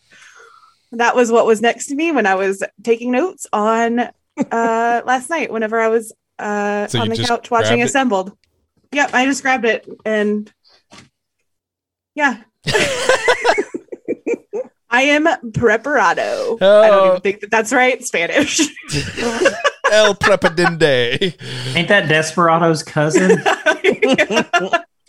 yeah, I don't know her. Never met her. oh man. Um, I they did bring up an interesting point too that I just I thought about it last night. They brought it up and assembled about how minutes can seem different based on what you're doing. So like right now, a minute we're having a great time. A minute goes by so quickly, Are but like are we having a great time? I'm having a blast. That's a a perspective thing. oh well, the minutes are flying by now because I'm having fun. I'm sorry that you're not, but for Clinton, that but that's that is to my point. So if Clinton's not having a good time, then minutes seem like they last forever. Clinton is muted. Muted. What? Is he muted? Muted. Oh, he taught. Oh, It's too late now. It's too late. the joke. Too is What did late. Done. What did you It's say? too late. It's too late. It's too late to It's not- apologize. It's not going to hit. It's too late. Damn. Well, what were what were you gonna say? Keith's got something. Oh, I was just gonna say, uh, uh, talking about Sylvie. Um, the okay, so I don't know about how you guys felt like when you heard uh, the early on stuff about the multiverse and and the idea that there could be some other uh, versions of people in other universes played by different actors. Ooh. bothered me, and maybe this is a sore subject. No, go if you guys for it. this much, but Go for it. um, so like the like the DC TV shows already did a thing called the Crisis on Infinite Earths. I think it was Flash. called. The Flash. And- Yeah. yeah, the fla- yeah. So they all do this thing every every every year. They all do this thing. This last time they did it was 2019, I think. Um, their big thing was all the Superman, all the all the actors that have played Superman are going to come back and play Superman. And I was like, okay, if you're from a different universe, but you're the same the same person in that universe is played by a different actor, does that make sense? Is that any good? And then Well, I, I think that Marvel would explain it as a Nexus person. A Nexus person is the same in every universe. Okay, see, this is the yeah. So, so I was gonna say Sylvie kind of turned me over to the idea that it's okay that they're different that different Mhm. Right. and and continue to be different, and that's okay. And I forgot that. that yeah, you're right. The whole like exactly the same in every universe Nexus thing. I totally forgot about. That's that. kind of how they explain it, I think. And I feel like Marvel's had this planned out because I think they plan things out way in advance. Oh, they do. So What? let's not say that DC got the jump on them. Oh, not at all. No, and, and no matter what, they wouldn't have done it as good. You're on an MCU podcast, Keith. Know There. your role. Who? I, I Stay in your shit- lane. I'm Stay, shitting on them. I promise. stay in your, I didn't. I didn't like it. It didn't make any stay in sense. your damn lane, Keith. We're not going to warn you again. Brandon Routh already plays a part in one of the part one of the shows, and then he's playing Superman and that guy, the Yeah. Atom. Doesn't make any goddamn sense. He's Well, Well, already. Marvel's doing that too. Who who else is a Nexus being? If you guys don't mind my asking for some comic book knowledge, because we know Uh, Wanda is. I think your mom is. you rude She's the Brandon will same. be happy. son of a bitch. She's the same in every one of my timelines. I'll tell you that. I wouldn't change. Good I, Lord. I wouldn't change a damn thing. my poor mother. Whenever she has no idea about MCU, and when I talk to her about having a podcast Hold on a about the second. MCU, Emmy, she's like, I don't understand. I'm gonna mute them all. They they can't hear me right now. This is my time to talk to Emmy's mother. So they're all three muted. Hey girl, how you doing? Hold on. Let me let me slow down some music for you. Hold on. I'm gonna make this really good. Here we go. Uh, there we go. Hey, Emmy's mother. How are you? My name's Brandon, and uh, I've been been talking to you quite a while now. And uh, if you'd like to hit up my DMs and not allegedly, you can reach out to me at the awesome 5000 on Twitter. Um, oh, she's in my DMs right now. Hold on a second, guys. I'm gonna have to take this. Emmy, will you take over from here? Thank you. Okay. Who changed my name in the Zoom? Wait, what are you talking about? Somebody changed my name in the Zoom to say douche. I don't know. Oh, I, I only knew to move around the boxes. I don't know. I didn't know how to do that. I didn't do that. Oh, that's weird. Um, I don't know who changed your name, douchebag, but it's wonderful. Oh my god. Anyway, I I was going to say, like, when I talked to my mom about the fact that, like, we, I mean, we've built like a bit of a following, and like, I'm like, and I hit on of- you at least once every 20 episodes. So but like, when I talked to her about the podcast, she's like, I don't understand why anybody would want to listen to a Marvel podcast. Like, I don't, I don't, I just, I, I'm just a different generation. I just don't get it. I don't get it. And so, like, I told her about Patreon and like, oh, this is how many patrons we have, and like, people are like paying for our content, and she was just like laughing hysterically. And I was like, Mom, this is like this is a passion of mine. And she just she does not get it. So the fact that you sexualize her on almost every single day. I don't single sexualize episode- her. I talk to her how I want to talk to her, which she's a lovely woman. We know what the M stands for in MCU for Brandon. That's what it is. Mothers. Mom. Mom. Mothers. Mama. Mama. Okay. my any- mom's my mom's name is Pam, and my friend and I call her the Pandemonium because she is the Pandemonium. Uh, yep. I always say, "Damn, Pam, what's up?" And it's wonderful. So, uh, yeah. And speaking of our patrons, if you've been listening this long, I want to give a shout out to our patrons, if that's okay. So, shout out to our patrons: Geeky Gal, Jenny Conley, Bryce Driscoll, Evan Mathis, Ty, Jason Webb, Burrito, Lodro Rinsler, Riley, M. Clark, Alicia Brenner, Tim Kevin Bub, Feige. Yes, Ke- Kevin Feige is not. No, okay, we didn't get his yet. Tim Bub, Todd Walter, Elizabeth McDermott, Ja Crispy, Jeremy McBride, Michael Demosthene, Catherine Reed, FilmKritter, who is also with us tonight. Good to see you, FilmKritter, and Jordan. Thank you to all our patrons. I meant to shout you out earlier, but I really, really appreciate it. Thank you guys for supporting the show. Really, really awesome. I really want someone to join our Patreon that has a wild name that Brandon will not be able to pronounce. Uh, there was a couple that kind of gave me pause. I'm not gonna lie. So uh, Yeah. you can get even crazier please, than if you that. join our Patreon, it just come up with a wild ass name, please. I, I want to say though, for real, thank you guys. I'm really shocked the amount of support we got so quickly. It Mhm. means a lot to us and it helps more than you know. Yes. Yeah. You're keeping the lights on and then some. So appreciate you all. Really, really good stuff. Awesome. Except for Keith. He's with us and we really don't care about Keith. But everyone else, thank you so much for your patronage. We're very, very happy about it. Yes. So- I'm just kidding. I love you guys. so- oh, But you are you have been fantastic, Keith. yes, you've been sounds- wonderful, Keith. So we want to um so guys, we've talked about certain characters, obviously Renslayer, B15, Sylvie, Mobius, and we've talked about Loki in depth. We talked a little bit. We've kind of, you know, touched uh, base on. There's two characters I want to cover as well before we kind of wrap up our all of our thoughts as well. Miss Minutes. Uh, a lot of people thought she was going to be playing a bigger part in this entire series. I think there was a lot of, you know, diehard Miss Minutes fans. I, I, I don't know. What do we say? I, we can keep it short and brief, but I know Miss Minutes, she just felt like more of a puppet, felt more like a mascot in front of everything that was going on. Um, anything else other than to add, or am I overlooking Miss Minutes and her importance? She was a computer program for sure, but the internet, guys, some people spend way too much time on the internet. Oh, yeah. I think I think Miss Minutes for me I, eh, people speculated she was the big bad. Never once in my brain thought that. No. No. I will say enjoyed every scene she was in though. Like Yep. I was laser focused on her when she she's just an entertaining character. She was the like the is it is hyperbole the word? Mm, hyperbole is when you like over, like hyper. I could eat a whole horse. I'm starving. Yeah. Hyperbole is like Yeah. over exaggeration. Yeah. Yeah, she was the hyperbole of the TVA. Like they were very boring and she was like this big huge Mascot.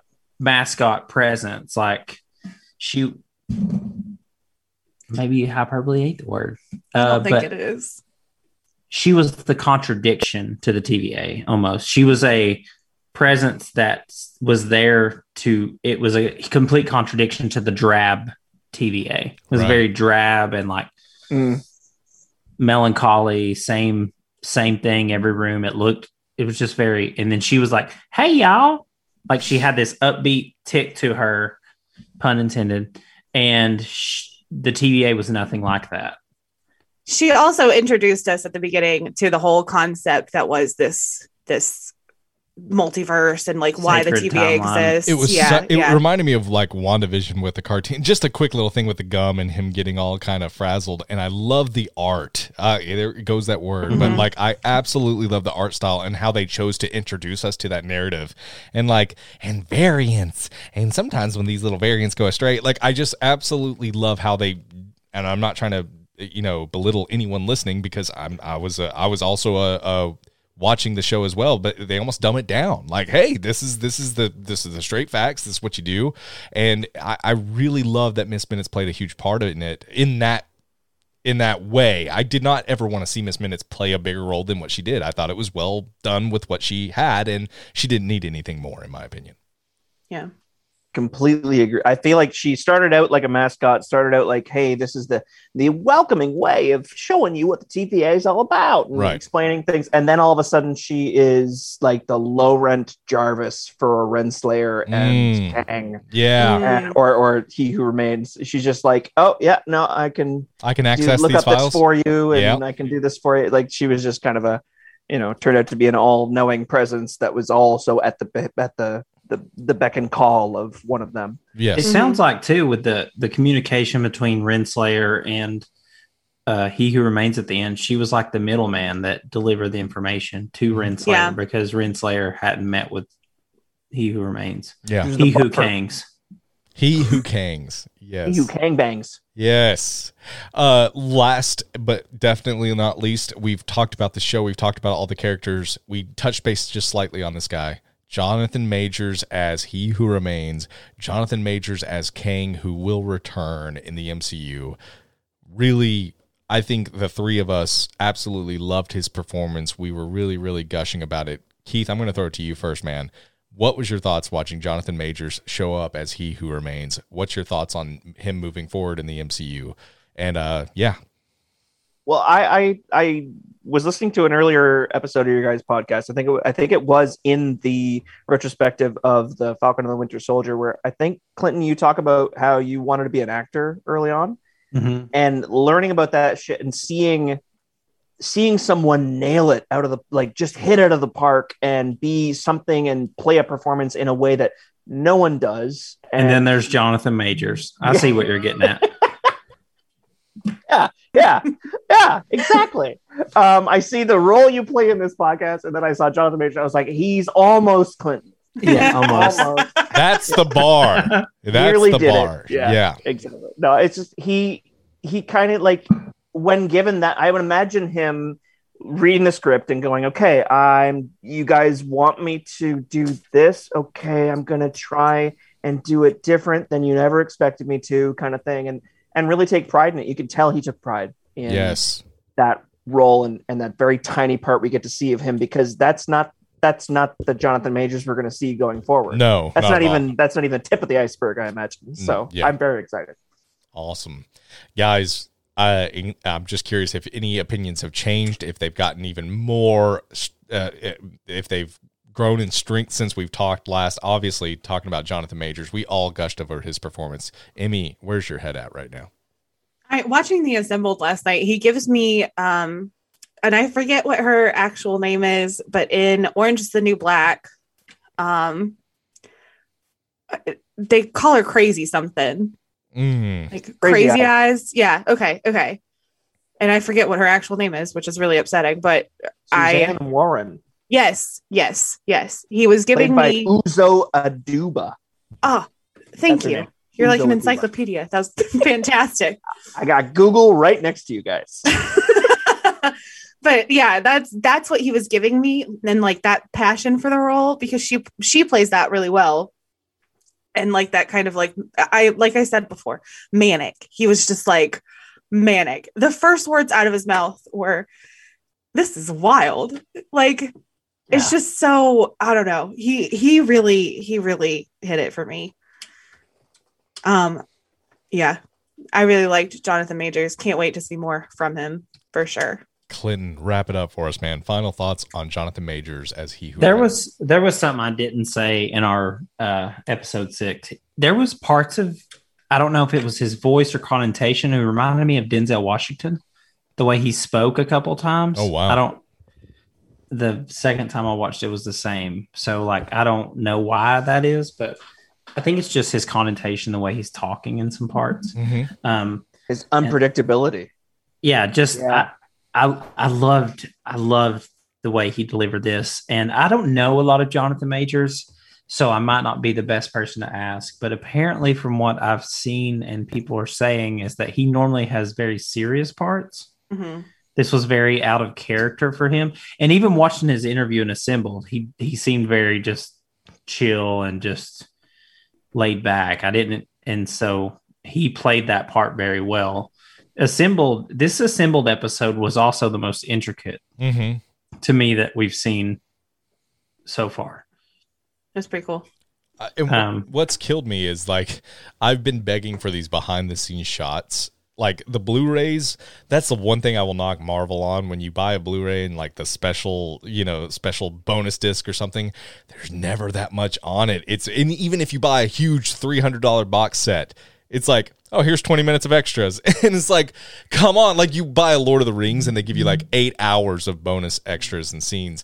I'm dying over these Avengers, uh, Avengers, Avengers. Uh, I don't, I don't know why they're not even Avengers. The assembled series is absolutely wonderful. This is the content I've been dying for since the very first Iron Man, and they are giving it to us in this Disney Plus series, and I am just here for it.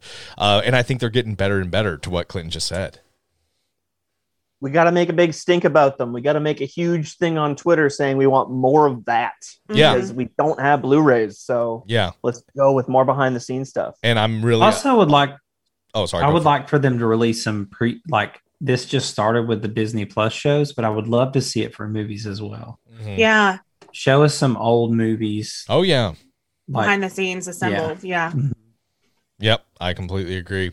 And honestly, please also, uh, Kevin Feige, if you're allegedly listening, uh, can you please uh, have the Phase Four content on Disney Plus on Blu-ray, please, because I own everything on physical media for this entire franchise, and you're bumming me out by not having the Disney Plus series on Blu-ray. I'm sure eventually. I'm sure. Mandalorian I'm absolutely hasn't. sure. Mandalorian hasn't, and that worries me. I'm kind of keeping an eye on Mandalorian, seeing how that goes. And Uh, yeah, they and Star Wars would sell just as much, if not more, than Marvel. So please, if please, not please. more, come on. there's some Star Wars diehards. I'm telling you, they they've got that base locked in, and I'm. I've heard that that's a very toxic community. It though. is, like because- it's like if you like certain movies, it's like not like I don't know. They're not as inclusive. I feel like as the Marvel. there, there's some infighting. There's some definite infighting, but They're s- all toxic, though. I mean, there's a Yeah. toxic version, and then there's a peaceful version of every fandom. variants, man. Rick and Morty's true. bad too. Rick Yeah. and Morty made my girlfriend Oh. never want to watch an episode, yeah, and I'm like, damn it, because I want to share this with her. It's so funny and intricate and smart, and she's like, yeah, but the Rick and Morty fandom is like,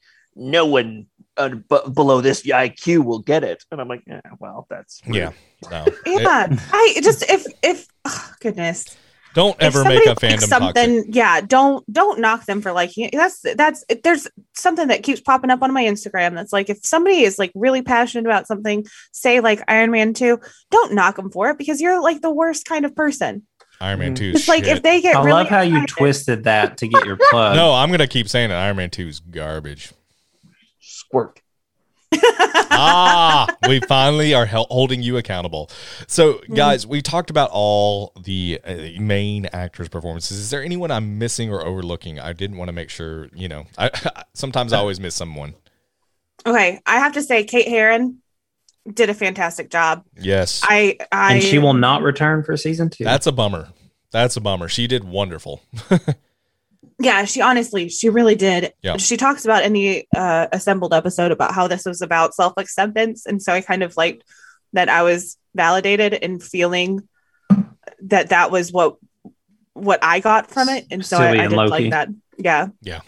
Um, and then also I feel like we've got to give props to costuming. Mm, yes. I mean, and I I feel like I kind of did already, but like also just like Sylvie's costume was amazing and we already talked about how she was a nursing mother so she had to have certain things be able to pop out. her boobs. but like they also did like a really good version of like a Loki costume for a female. And they, I mean, obviously they hit it out of the park Oh, with uh, uh, Tom Hiddleston's. Um, hold on, hold on. I'm so sorry, Amy. I don't mean to interrupt you because I think all those costumes are great. I forgot to mention one actor, and I'm so sorry. Alligator Loki. Um, one of the most breathtaking and honestly captivating performances we've ever had. Emmy, I'm going to let you have a 10 minute little um, moment by yourself because I know you had a dream about Alligator Loki the other day, and uh, I would like you to tell all our listeners about that dream and how much this character means to you moving forward in the MCU. I had a dream about All- Alligator Emmy, Loki. Emmy, go with it. Emmy, just go.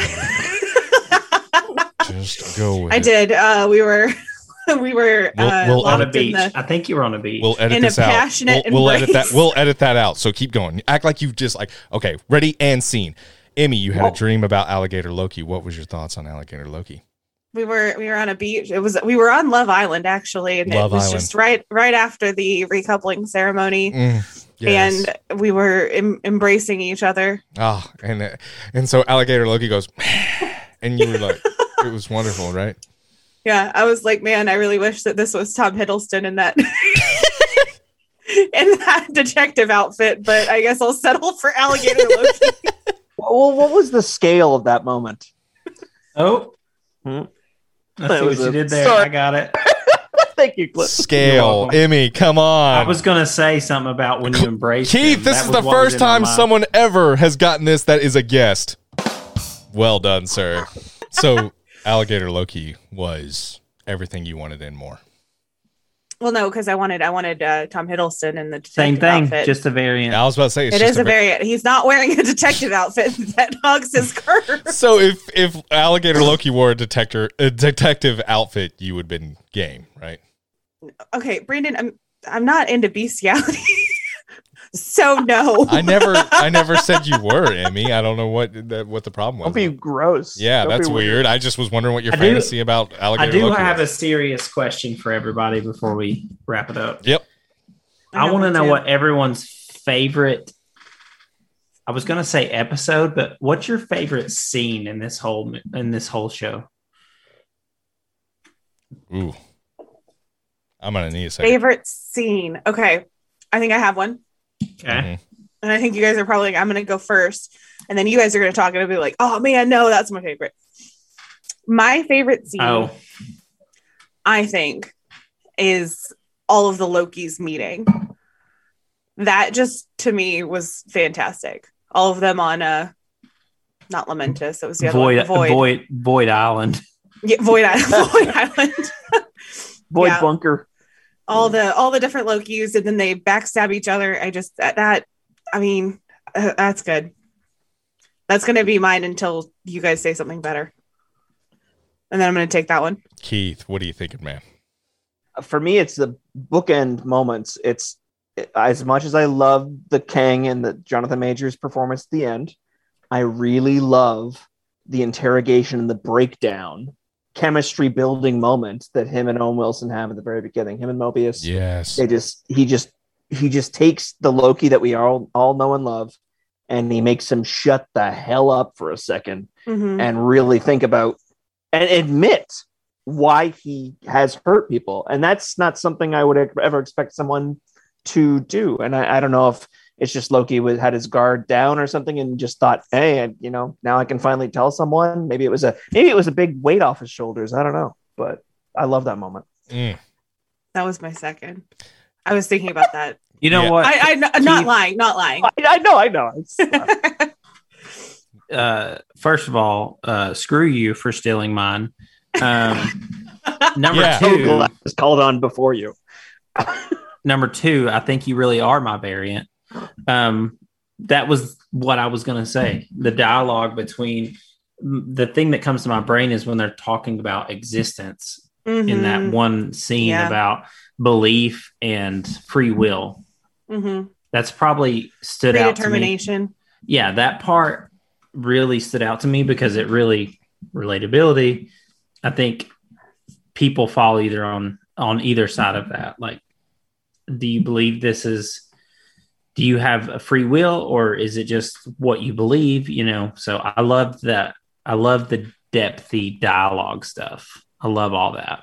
The action scenes were cool too. If I had to pick an action scene, it would probably be um, classic Loki's rebuilding of Asgard before he gets nom nommed. But yeah, Nom, no, nom. the the depthy conversation, just like you were talking about, Keith, the, those bookend moments of their their doubt and the challenging of Loki.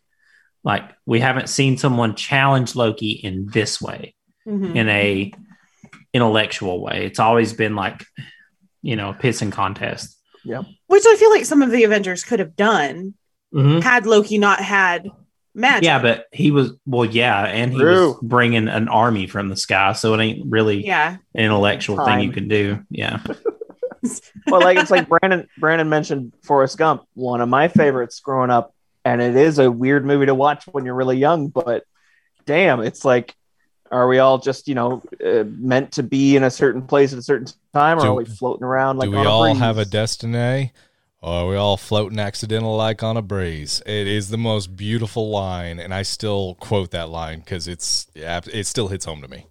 I, I And I think it's a bit of both. yeah, and then he goes, I- I, a bit of both, uh, Jenny. Uh, uh, you'd be so proud of little Forest. You see me so proud. He's so smart, Jenny. So smart. Oh my god, that scene hits. Is that like a universal thing though? Like I feel like I watched Forrest Gump when I was way too young. Thank you. Like, well, Oh, you guys yeah. judged me for watching it so young on the podcast. Now you're Well, gonna have. It ain't a, like it was bad. I mean, there's Oh, some there's No, parts. there's not. But there's some parts. There's some parts. But like I didn't I watched get it. way worse things visually as a child. Clinton, let's talk off air and let's get that all spilled out. So it'd be great. Mm, Mm. You're not qualified Uh, for this brain to dissect this shit. I don't think you're qualified for this brain. Keith, I think had a point, and you guys kept arguing. Oh, arguing. no, no, I was gonna say uh, if off air, like the, the the moment in Forrest Gump when he asks, he finds out he has a son, and then the first thing he says is, Is he smart? "Is he smart or is he like me?" Which is the first time you ever get to hear that he realizes that he's not as smart as others. because he's been He's- told yeah. his whole life that he's normal and and that you know and that, that everybody else is the same and whatever. But that's Oh, the first God. time you realize he's smarter than he realize than Pa- you all realize. Patreon he- exclusive Forrest Gump review, man. We might have to make that happen. I'll cry, but I don't care. It's great. gladly, I'm into it. Yeah. Um, so I will say my favorite scene is not nearly as impactful or as deep as you guys went. Uh, my favorite part where, um, you know, uh, was Mobius looking at alligator Loki. I don't remember an alligator. And he goes, Who's to say he's a Loki variant? He's green. Yeah, but he could be lying. Well, that makes him more likely to be a Loki variant. It's always a game within a game with you guys, which I respect. I I literally almost fell off the couch from laughing because it was like t- classic Owen Wilson performance with classic Marvel hijinks, and it was just everything I could have wanted in a quick little scene. And laughter is always my favorite thing. My favorite movie is a comedy. Uh, I know a lot of people hate when Marvel gets a little too campy and a little too funny, but I just was here for that, and I thought it was absolutely hysterical. So yeah, Owen Wilson talking about an alligator being a variant of a Loki. By far, it, it brought the most joy to me in any scene of this entire series. and that wasn't just funny; it was bold. Mhm. It was a daring and bold thing to bring to And- even and casual everyone- viewers. Were going, "What? yeah, Huh?" And it's like that's the the some of the the most genius dialogue. Well, that's what yep, that's what makes Marvel Marvel though. From the beginning, I read an article today about it was a guy who, oh God, I can't remember. It doesn't matter. It's a guy who helped direct or produce a DC thing, Mhm. and they asked him about why, um, about Marvel versus DC and the success of DC or Marvel to DC, and he talked about the consistency for one, obviously, and how it's all interwoven and you've had the same leaders the whole time through the Marvel universe like you've had the same you know Mhm. top guys Right. leading the whole thing so it can stay interconnected leadership shifted a lot with DC and they're ran by Warner Brothers and but he he also said that um Marvel's characters have stayed the characters more true to the comics than any other franchise and that they weren't afraid to just be who they were in the comics Mhm. which is what I've said from day one. They're not afraid to bring a talking raccoon on screen or they just embrace who these characters are. Mhm. People want entertainment. People want to go watch a movie to check out and enjoy some entertainment. Like there are dramas and stuff, yeah, but when it And comes they- to Marvel and they comics, I those don't the- need it grounded. I But they also weave those in the MCU. Like Winter Soldier is a damn good, you know, political spy thr- thriller. You know what I mean? And like, and it's a They huge, still stay true. That's what I mean. They can have the huge surveillance, you know, thriller that they have, you know, and then they can have Guardians of the Galaxy literally the next movie.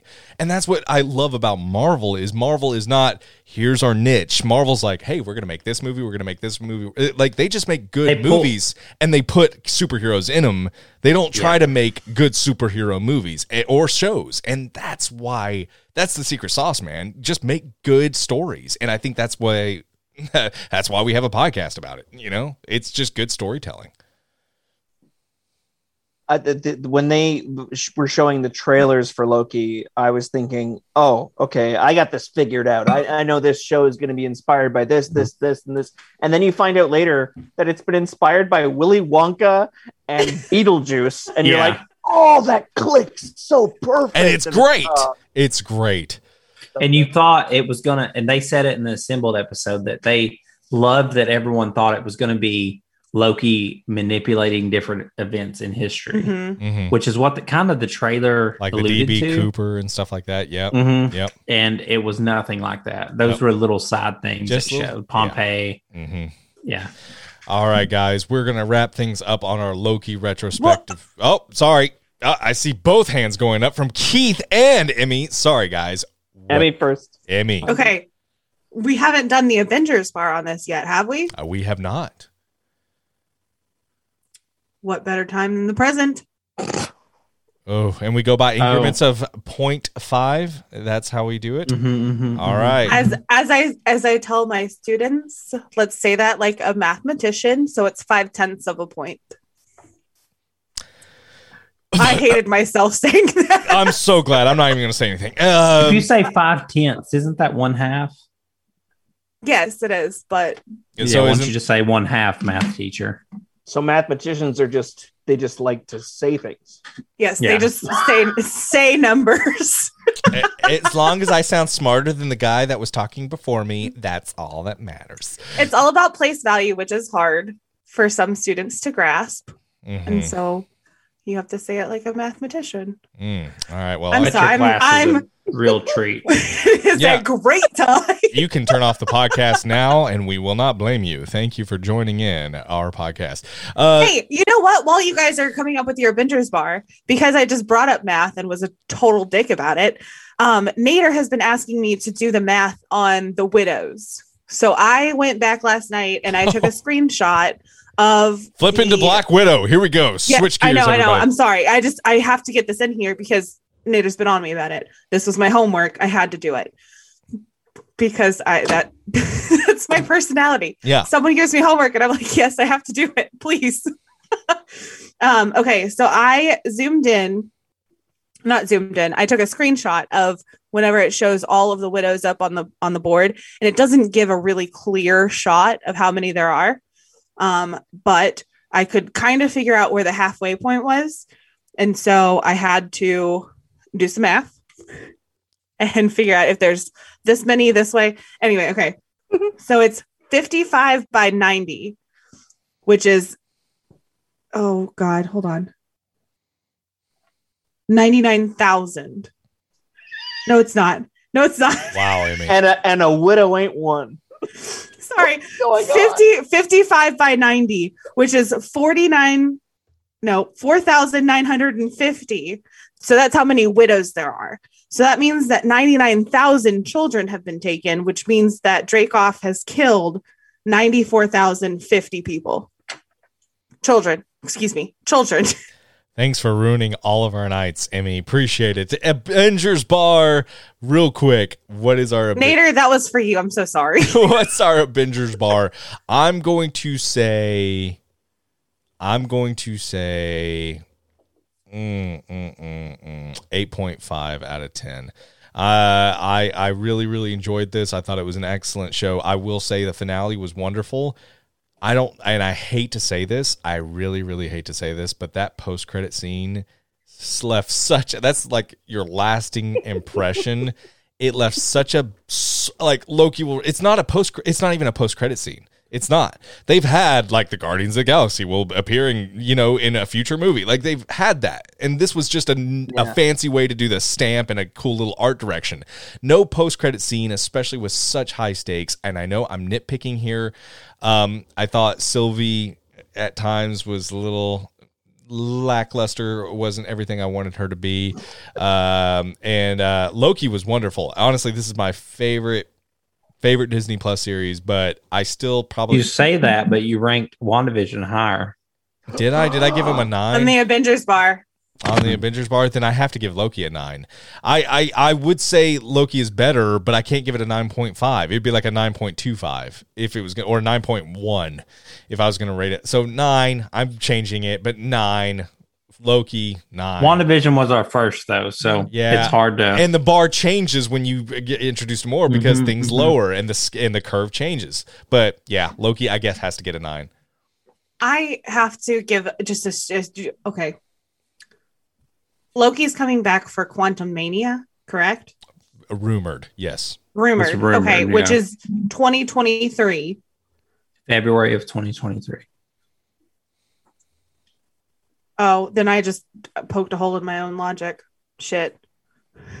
Live on air. Okay, because Loki is supposed to season 2 is supposed to happen before that, right? hmm Which that people are thinking. Well, that's Damn not it. confirmed though. But people are thinking it's gonna be January 2023.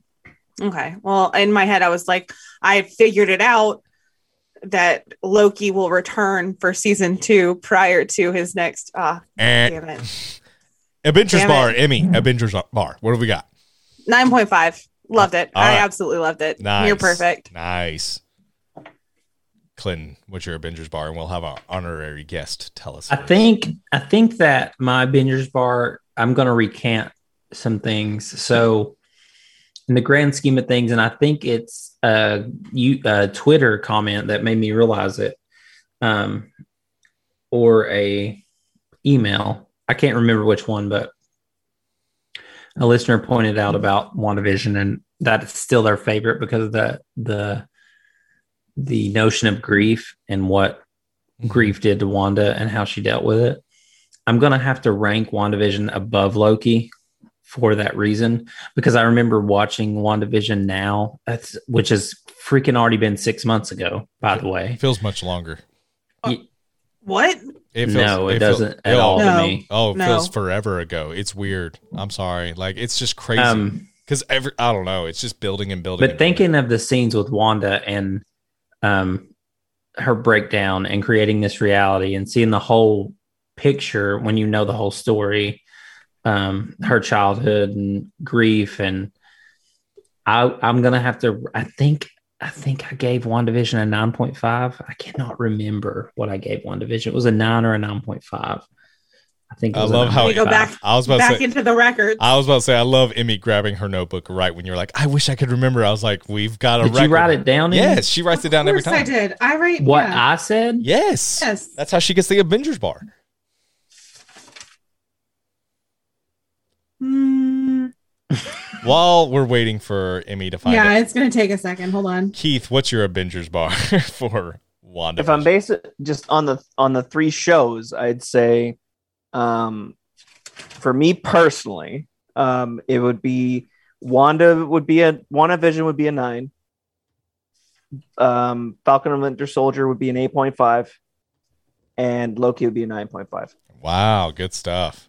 Good stuff. You put Loki above all else. Yeah. The, the only reason I would say WandaVision is a little bit lower is because they had all these speculations that didn't amount to something. And the finale to me was so and then That was Loki the fandom. I- That wasn't. the I show. understand, Well, but that was me though. I was sitting there Yeah. going Oh, like, "What's this? What's that? Yeah, What's yeah. going?" And then But uh, that to like- me that makes it more exciting because it gets the it, community it can buzzing. be a it can be a double-edged sword it can also be more of a letdown because you've you've you know because the community's buzzing. And i've always said marvel fans can write just as good if not a better movie than marvel studios. And i feel like th- because we are such fandom of that lore it can be a double-edged sword. And so i i was the same way. I thought the themes of grief and love and loss were huge in wandavision. I will never like trust me so it was wonderful. But honestly the finale wasn't great. And it, just uh, the the loki finale was phenomenal and i'm not saying it was bad but it wasn't great wandavision was great the finale uh left a little bit to be desired for me However, if it wasn't for the letdown of me kind of already knowing that it was Agatha all along, um, and then going and watching Loki and going, "There's no way they're going to show Kang," and then they didn't do it, or at least the He Who Remains. I think that that you know kind of balanced itself out. Yeah, Right. like one affected the other by by just Yeah. expectations wise. uh, that's a very good point keith I found it. all It right was hard to find what because his, we did it after Falcon and the Winter Soldier instead of after. what's what's his what's his avengers bar So Clinton gave WandaVision a nine and gave Falcon and the Winter Soldier an 8.5. So there's ooh and we do a lot of increments wiggle of room. 0.5 so would you say loki is the same Eight point seven five. no that's not how it works I know I made those rules. I mean, oh yeah, uh, uh, fuck it, break them. Okay, so it's going to be a a nine for Loki for me too. But I will say that I favor WandaVision for the themes of grief because I can relate to them more than time travel. I can't time travel. I'm just kidding. Um, it okay, was a dumb Got- joke. it was a dumb joke, and I'm trying to do. Oh, and I just screwed it up. Hold on. All right. I mean, while you're calculating for all the interested listeners, um, guys, A 9.2 nine, for the Avengers. nice. However, if we add in Keith's, well, uh, g- hold on, give me a second. I love this is riveting podcast material. Waiting for someone to calculate a number. Ooh, I can't wait for the silence. Oh, this is great. Nine point two five. All right, nine point two five with our honorary guest Keith. Did they did this beat every other show as a as a group? you need to have these numbers, Emmy. The, you're having a binge Okay. bar. You need to compare. Okay, now that we have, hold on. I've, I've, I Hold on. While you down. Calculate, Emmy, while you calculate, I'm not I calculating think anything. Keith. I think No. Keith has something. Emmy, raise your head for a second. Keith is trying to say something. Oh, I'm sorry. I'm so sorry. So sorry. Boink, Bond, and Butcher.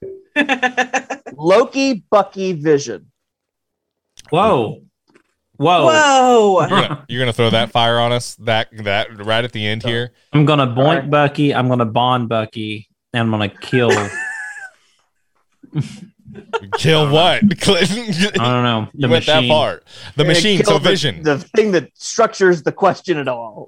Ooh, okay. So Boink, Bond, and Butcher, Bucky, Loki, and Vision. I am going to Bond Vision. I'm going to Boink, uh, Bucky, and I'm going to Butcher Loki. Ditto, ditto with Brandon. Yep. You're gonna butcher Loki? Yes. I mean, he's already been pruned. I'm gonna bond with Vision because I could learn everything about existence. You just talked to I'm me gonna- about Theseus. I'm going to be like, yeah, dude. yeah, yeah. That would make me. and then you could be like, yeah, Makes you can hot get in the it. and then bedroom, that put, though. yeah, I was gonna say, then that puts you into boink territory. If you butcher Loki, he's likely to come back anyway. Yeah, that's- can I was That's going to test how many say, he been butchered. survived Goliath. Thanos, Thanos butchered Loki, and look where he's at now. Yep. in everyone's hearts. Emmy, Oh, oh Emmy. God, oh Emmy. God. I- Okay, this Emmy. is- This is Emmy, this is a callback. Emmy, just go. It's a callback to the beginning, or the uh, well, middle of the podcast. I would boink Loki, Bond, Vision, And Butcher Bucky. You're gonna Butcher, butcher Bucky. Bucky. Uh, so Keith will be joining us full time. Emmy has now left the podcast. Um, we All re- right, you know what? I got these math facts for you. Please, are you a teacher, Keith? Can you tell us all about how you're a teacher? Oh, that is awesome. So yeah, Keith, what's your pick? Since you already threw it out to us, man, what's your Boink Bond and Butcher, man? I I, I got to look at it the same way as uh, you know the the butchering Loki because he'll always come back and and boink Bucky and and bond with Vision. Three He's just out of four. wholesome, wholesome man. Three- Synth- synthezoid, whatever. Three I out of can't four. Get over. Three out of four. I can't get over that outfit. It. It. I mean, All right. Which one? You got like five decades of outfits. Yeah. but the the detective outfit on Loki. Oh, oh, I thought you meant Vision. Sorry. So damn fine. All right. He looks- All right. So we're gonna wrap things up, guys. We've been. Uh, you asked me to find the Avengers bar. So we had WandaVision at an 8.3. We had Falcon and the Winter Soldier at an 8.375, and we ended up at a 9.2 for Loki. So I Loki think is that's fair. definitely the So highest. as a whole, Falcon and Winter Soldier beat WandaVision. as a whole, yeah. Who rated it so low? What? I think I did. Yeah, it was me. You suck, It's Emmy. eight, 8.5, 8.5, and uh, 8. Yeah, you suck. Damn. All right. So uh, that is our Loki retrospective. We are still going to be continuing on with episodes every single week during the break for Marvel Studios. We also will be back when they re- uh, when they release Hawkeye, Miss Marvel, and all the great Disney Plus series. Are we- What if is next? I'll- are we gonna are, are, we gonna review What If every single week? Well, I thought so. All right. I'm sorry, are we not? We're doing it confirmed because I just got shit from my co-host live on the air. So uh yeah. So are we not? I thought we were. He's Okay. cartoonophobic. Yeah, that's it. I don't like uh I don't like cartoons. So guys, we will continue and we will be back next week with a surprise. Can we go ahead and tell them what we're reviewing? I'm really excited about it and they can go ahead and watch it while we're we're waiting. It's Thumbelina. It is. It is Thumbelina, the wonderful uh, story about Deadpool. Deadpool. We are going to be reviewing Deadpool next week.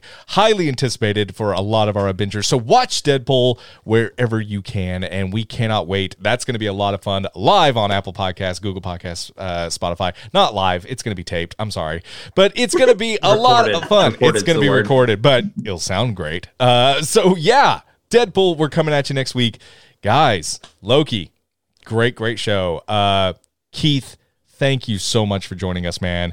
Appreciate you staying up and burning the midnight oil with us. Where can we find you on Instagram, gonna Twitter? Please plug yourself because Keith, he's not only a great co-host, he's a damn good artist, and uh, he is just an also a wonderful human being and a great friend of the podcast. Keith, where can we find you, man? Thank you so much for having me. Thank you so much for saying that. Uh, th- uh, Keith Zaunders on uh, Instagram, Z A Z A U N D E R S, um, and then uh, Keith Zaunders on YouTube, and Film Critter with a K, Critter with a K on Twitter. You can find me there. I And- I, I don't do much, but I'm going to do more. There you go. And for um, Americans, Z is Z. Wow, Canadian came out. Don't don't. What did he say? he said Zed. Z, Z. Other other countries call it Z, but Americans call it Z. Yeah. Uh, Yeah. we, Sorry. Gosh, Keith, you're never allowed back on the show. I'm sorry. No, totally forgot that. no, Sorry, and, and. Keith, I I really look forward to you putting out more content, whether it's your YouTube, Instagram, whatever it is, your Twitter. Like you are an incredibly talented person, and I can't say enough that I hope you create. I hope you put out amazing stuff because uh, you are a gift to our podcast. You are an amazing listener, and it, it's been an absolute joy and blessing to have you on our show, featured through Avengers Assemble, and to have you on here for our Loki retrospective. So please create more. Just create more because you've Thank got you. it. You've got a gift, sir. You've got a wonderful gift. Thank you And if so you- much, and all three of you guys have been incredibly welcoming and, and just a just the best podcast ever to listen to, and to let join in has just been so much fun. Thank you very much. Appreciate And it. And if you guys want to check out some of his work, he d- designed our banner currently Yes. on Twitter And our Facebook group, Avengers and on Facebook. Okay. Yes, yes, he did. Yeah. That if you look at the artwork, it's absolutely insane. And we are partnering with Keith on other exciting projects as well. And we're just excited, uh, and couldn't ask for a better guy to partner with. Just wonderful, wonderful stuff. So we love you, man. We absolutely love you, and uh, cannot wait to see more of your this stuff. was a lot of fun. yes, A lot of fun. yeah. Yeah. You're welcome So back anytime, sir. You're uh, my variant, Keith, and um, I'm glad I met my variant. yep. Oh, Yeah, it's thank wonderful. you. You are the alligator to uh, Clinton's Loki. So- yes. All right, guys. I'll send you a Valentine's card that says that. He'll do it. He'll do it. He'll even pay that extra postage to Canada. Don't don't think he won't. So, all right. So, guys, we're about to head on out of here. Any final thoughts and words all together, Clinton, on Loki and this podcast before we head on out of here? Omnia Tempest Enum Semper. Moki Oki Okio.